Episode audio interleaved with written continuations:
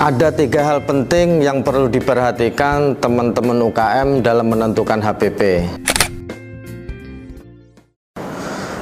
Assalamualaikum warahmatullahi wabarakatuh. Perkenalkan, nama saya Ansori. Saya dari TDA Balikpapan. Uh, saya sebagai ownernya uh, Bonting, uh, pusat oleh-olehnya Kota Balikpapan.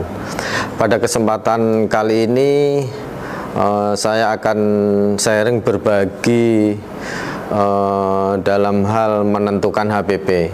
Ada tiga hal penting yang perlu diperhatikan teman-teman UKM dalam menentukan HPP. Uh, yang komponen pertama adalah uh, yang berhubungan dengan bahan baku. Jadi semua yang berhubungan dengan bahan baku harus masuk di HPP. Yang kedua yaitu tenaga kerja langsung. Jadi uh, orang yang bekerja di dalam proses produksi itu tidak boleh digaji bulanan.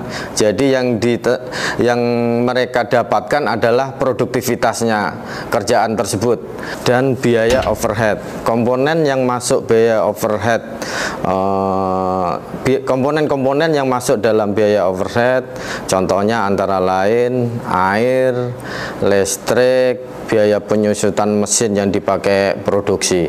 Saya pikir seperti itu sharing dari saya Salam kolaborasi untuk negeri.